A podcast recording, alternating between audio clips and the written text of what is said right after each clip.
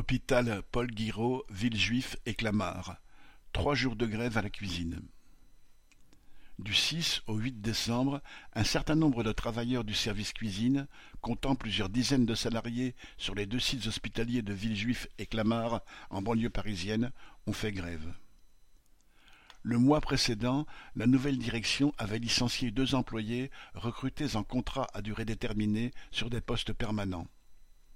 La demande émanait du chef de la cuisine.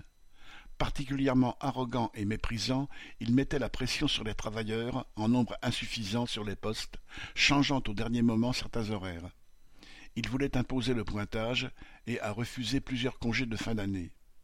Voilà qui a fait déborder le vase d'un mécontentement qui couvait depuis longtemps. Son comportement et le sous-effectif permanent ont fini par convaincre des travailleurs de se mettre en grève.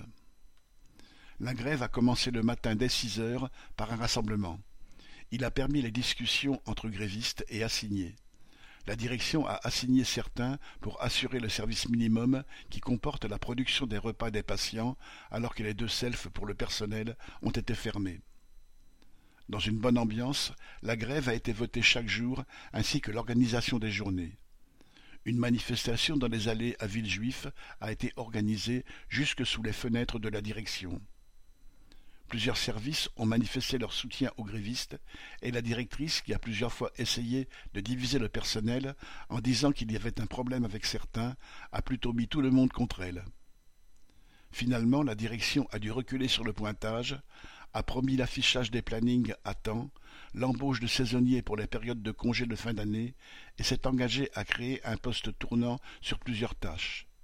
Les grévistes ont alors voté la reprise, contents d'avoir relevé la tête. Correspondant Hello.